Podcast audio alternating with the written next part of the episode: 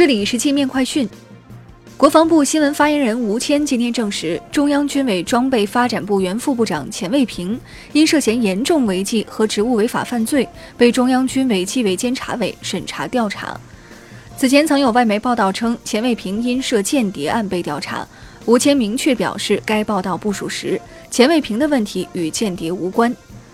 军委装备发展部是军改后的十五个职能部门之一，主要履行全军装备发展规划计划、研发试验鉴定、采购管理、信息系统建设等职能，着力构建由军委装备部门集中统管、军种具体监管、战区联合运用的体制架构。副部长钱卫平同时也是著名航天测控专家、中国载人航天工程副总指挥。公开报道显示，从神舟一号到神舟九号，钱卫平亲身经历并见证了我国航天测控通信技术通过自主创新走出的成功道路。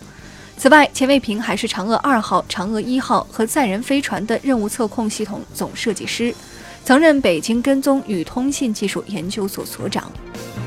收听更多精彩内容，下载界面新闻 App。